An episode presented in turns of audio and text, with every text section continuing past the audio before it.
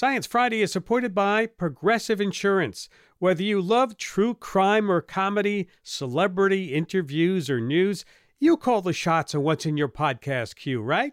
And guess what? Now you can call them on your auto insurance too with the Name Your Price tool from Progressive. It works just the way it sounds. You tell Progressive how much you want to pay for car insurance, and they'll show you coverage options that fit your budget. Get your quote today at progressive.com to join the over 28 million drivers who trust Progressive. Progressive Casualty Insurance Company and affiliates. Price and coverage match limited by state law. Imagine encouraging a cloud to make more snow. It's not magic or psychology, it's cloud seeding. Scientists have been cloud seeding since about the 1940s to increase winter snowfall in the mountains. It's Friday, February 23rd, and you guessed it, it's also Science Friday. I'm Sci Fi producer Kathleen Davis. I don't know about you, but the past few winters have not had nearly as much snow as I grew up with. And I know that I'm not alone in this feeling. A handful of states across the country have been using a technique called cloud seeding to get more precipitation on the ground. We'll talk about that story in just a minute, but first, let's hear a roundup of the biggest science stories of the week with guest host Sophie Bushwick. On Thursday evening, the Odysseus lunar lander successfully landed on the moon. This mission wasn't created by NASA or another government space agency, but by a private company called Intuitive Machines, making it the first commercial mission to make a successful soft landing on the surface of the moon. The mission was part of a NASA program called CLPS, the Commercial Lunar Payload Services Program, which hopes to make moon missions faster and cheaper. There are other commercial moon missions planned for later this year. Joining me now to talk about that and other stories from the week in science is Umair Irfan, senior correspondent at Vox. Welcome back, Umair. Hey, Sophie. Thanks for having me.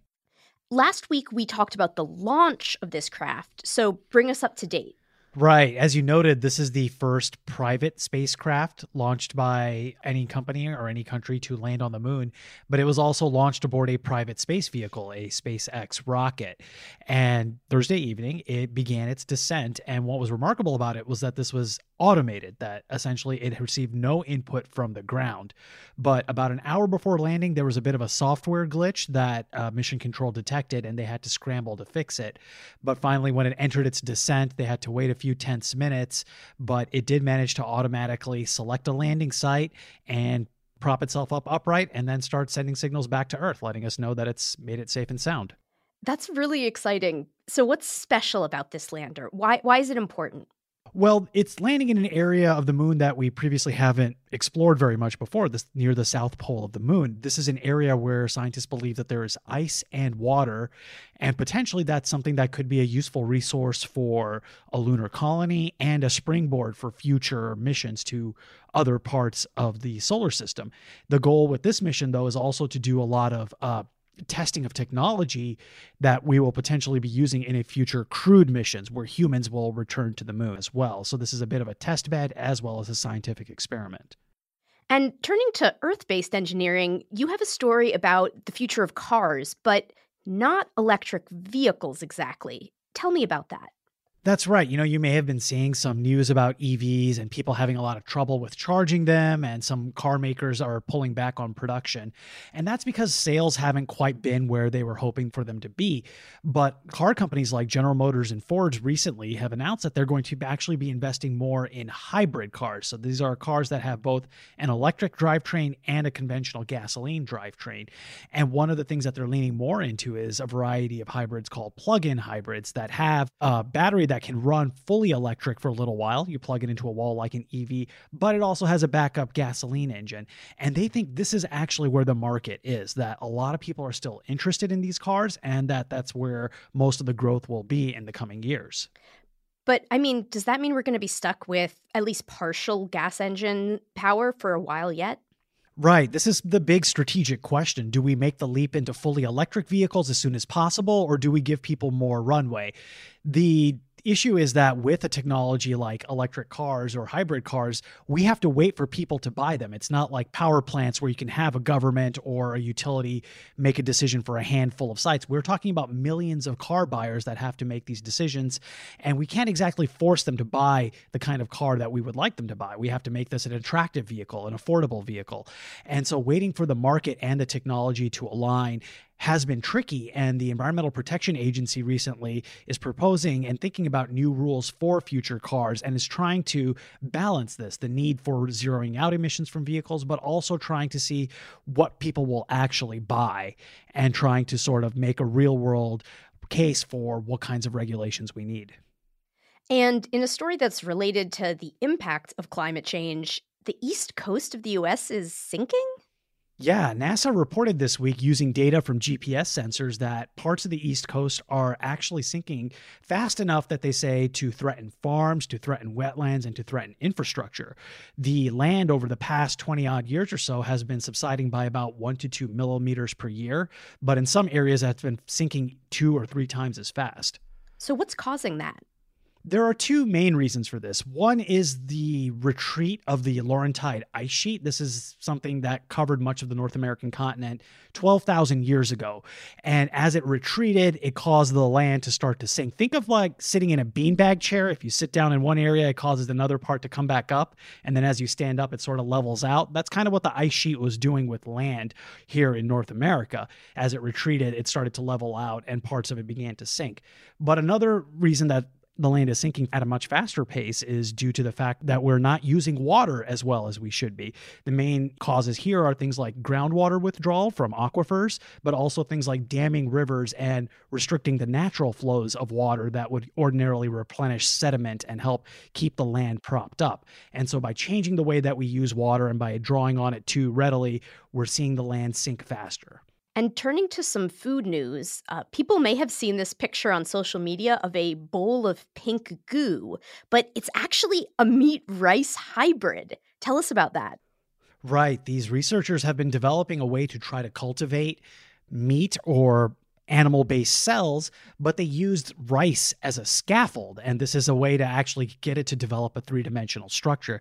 You know, it's one thing to grow cells flat in a petri dish but in order to give it the texture and the volume that we expect from meat you know you need to have some sort of infrastructure for it to build upon. And so this team of scientists thought that they could use rice and they figured out that they could actually do that. Uh, one of the researchers described it as tasting nutty and a little bit sweet. Wow. Uh, but potentially yeah i mean i don't know exactly what you dish you would use it in just yet but potentially they say this could offer a more sustainable and more industrializable way of generating lab grown meat and potentially get to lower costs faster. I am curious to try this beefy rice. Um, but moving on from the rice, you have a pair of stories this week about the physics of the super small. So, first, there's an advance in antimatter studies. Yeah, that's right. You know, if you are a Star Trek fan, you're probably familiar with the idea of matter and antimatter. Uh, antimatter and matter were created in roughly equal quantities at the dawn of the universe, but now there's much more matter than antimatter. And if they come in close proximity, they annihilate each other and they generate a whole lot of energy. The problem is because of that trait, because matter and antimatter annihilate each other, it's very difficult to contain antimatter in any way. So researchers have come up with a technique to contain a form of antimatter called positronium. This is basically an electron and its positively charged antimatter equivalent called a positron. And it only exists for about 142 billionths of a second, which is too short to do anything useful with, let alone, you know, be able to power a spaceship engine. But now they've developed a technique using lasers. Essentially, you can use a laser to pin down this wiggly atom long enough to actually be able to do some research on it. And they think that this could potentially lead to research that they can do in the future. And in other weird physics news, there's this new theoretical study with an idea for the smallest possible motor. Right. Researchers at the University of Granada in Spain, they've designed an engine that could be powered, what they say, by a single atom. And so, using a theoretical framework and computer models, they developed a system where this atom could be put inside a reflective cavity and it bounces back and forth and it's powered by a phenomenon called quantum radiation. Now, scientists say that this isn't just a gimmick, it could potentially produce actual mechanical work maybe not running like a very tiny fan, but they say that potentially in a very small device, it could be used for regulating temperature. We've got some good news for snakebite victims. You have a story about a possible universal antivenom. That's right. You know, snake bites are kind of this underrated public health threat. They kill about 138,000 people around the world, and it's mainly people in poorer countries and in very remote areas. The challenge is that the conventional treatment for snake bites is antivenom, but it's produced from sheep and horses, and that can trigger allergic reactions in people when they're administered. But also, it's unstable, it's expensive, and in order to actually make it useful, you have to know what snake bit you. And oftentimes, if you're in the middle of the jungle or in the middle of nowhere, you don't know what specific species caused that bite, making it tricky to administer the precise antivenom. Right. So scientists have been trying to come up with a way, a more universal way to do that. And what they did was they developed a synthetic human antibody that could potentially target venoms from a couple hundred different species of venomous snakes found in Asia. That is definitely good news. And finally, we all love science, but we know it's not perfect. But now there's a program to try to catch any errors that creep into scientific papers. Tell us about that. Right. If you're a pedant or a nitpicker, this might be the ideal side gig for you. a uh, team at the University of Bern in Switzerland says that it will pay reviewers to find mistakes in influential papers, and they're going to start with the field of psychology the more errors you find, the more money you can make. And right now, they've uh, put up about $285,000 to start with. Uh, the idea with this is, of course, to get more scrutiny on papers, but they're also going to try to get the scientists who produce these papers in the first place to be a bit more careful about the kind of research they put out. Uh, you know, the authors, they'll get a fee as well to give them an incentive to submit their papers to the program, about $285, and they'll get to keep that money if there are no errors found.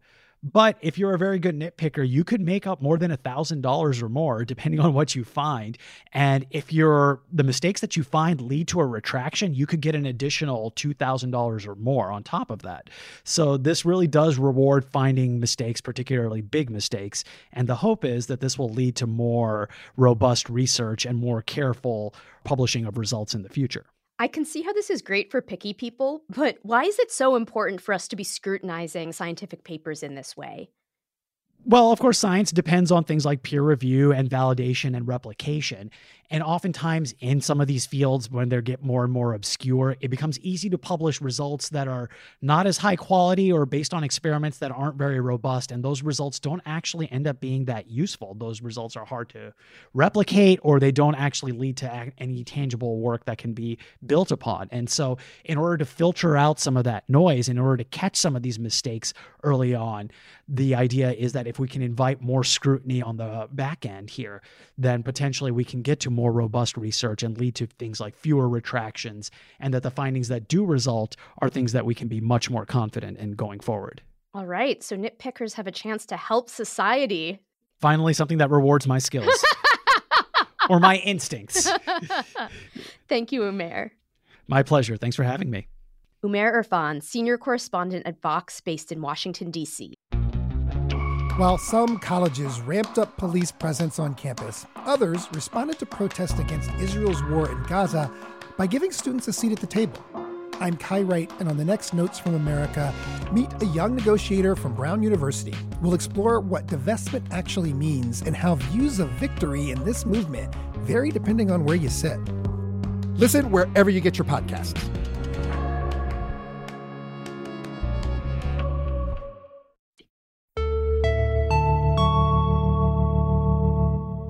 For decades, scientists have used a technique called cloud seeding to create snow. This could be a big boost for states that need more precipitation, whether that's for hydropower or for crop irrigation. But researchers in Idaho have found a new, better way to seed clouds, which may have a big impact as the climate changes. So, joining me to talk about this story is my guest, Rachel Cohen, environment and outdoors reporter for Boise State Public Radio, based in Boise, Idaho. Welcome to Science Friday, Rachel. Hi, thanks for having me. So, cloud seeding is not a new concept, but can you walk me through how this traditionally works? Yeah, scientists have been cloud seeding since about the 1940s to boost rainfall, prevent hailstorms, and in the western US to increase winter snowfall in the mountains. And the way it works is that, you know, clouds contain tiny water droplets that don't freeze until it gets really, really cold. But scientists can get this water to freeze earlier if they add some particle to the mix that creates a nucleus for the ice to form around. And for the most part, scientists have used one compound to kickstart this ice forming process in clouds, and that's called silver iodide. And silver iodide has a shape that's similar to ice crystals, so it encourages them to grow. And when storms move through an area, scientists can release small amounts of silver iodide from generators on the ground, usually high up in the mountains or from planes. And when the silver iodide reaches the cloud, it helps the cloud produce snowflakes that otherwise might not have formed. Mm, okay. So tell me about this new method of cloud seeding that Idaho scientists think could work a lot better. In Idaho, the electric utility Idaho Power does much of the cloud seeding because it relies on water for hydropower. And Idaho Power has been cloud seeding in Idaho for about two decades with silver iodide. But this year, it's doing something new. It's added generators that release a new material, liquid propane and releasing liquid propane in some cases instead of silver iodide can help it create more snowfall because liquid propane works up to about 30 degrees Fahrenheit, which is about 7 degrees warmer than silver iodide. So, liquid propane actually works to create ice a bit differently than silver iodide. It cools the temperature in the air down to where the water in the clouds will freeze on its own. So, how much could cloud seeding in this new way actually contribute to Idaho's snowpack? Scientists have estimated that silver iodide seeding can increase um, precipitation in a season by about 10% on average, but Idaho Power is really on the forefront of using liquid propane in a larger operational setting, so it's still too early to know what sort of effect it will have on snowfall. But the company says using liquid propane could help it seed on the front end of winter storms, which tend to roll in a bit warmer before the temperature drops. And it could also extend the winter seeding season by about a week or two on either end. And I spoke with Sarah Tessendorf. Uh, she's a scientist at the National Center for Atmospheric Research in Colorado. And she says Idaho could be a good place to explore some of these questions about this newer cloud seeding technology. Many mountain ranges in Idaho aren't as high in elevation as some of the other places in the Rockies. And so they do tend to fall in temperature ranges, especially you know, early winter, late winter, springtime that might be a little bit too warm for silver iodide seeding. Mm. So this isn't just something that's happening in Idaho, right? I mean, what's the national demand for cloud seeding? Yeah, cloud seeding happens all over the world, actually. And in the western US, it's going on in at least seven states, but demand is growing. With climate change and ongoing drought, many areas just don't have the water they need to meet demand from farmers, energy production, cities. And so water managers are under a lot of pressure to conserve water, but also look to technologies like cloud seeding that could give their area a boost. And so now some states that haven't cloud seeded in the past are exploring it. Montana is conducting a pilot study, and other states are expanding their programs, like Utah drastically increased its annual cloud seeding budget from just a couple hundred thousand dollars to $5 million. Do scientists think that this is a long term solution? Water managers are quick to say cloud seeding is not a silver bullet solution. It's just another tool in the toolbox. But scientists emphasize that you can't cloud seed your way out of a drought because you need storms to cloud seed, and specifically ones uh, with clouds that already have moisture. Well, that's all the time that we have for now. I'd like to thank my guest, Rachel Cohen, environment and outdoors reporter for Boise State Public Radio, based in Boise, Idaho. Thank you so much for bringing us this story. Thank you for having me. And that's all the time that we have for now. A lot of folks helped make the show happen, including Phyllis Samares, Jordan Smudgick, Rasha Aridi, Dee Peterschmidt, Sandy Roberts, Shoshannah Buxbaum, and many more. Next time, we'll talk about a new, kind of spooky evolution of AI technology, making videos just from a line of text. But for now, I'm Sci Fi producer Kathleen Davis. Have a great weekend.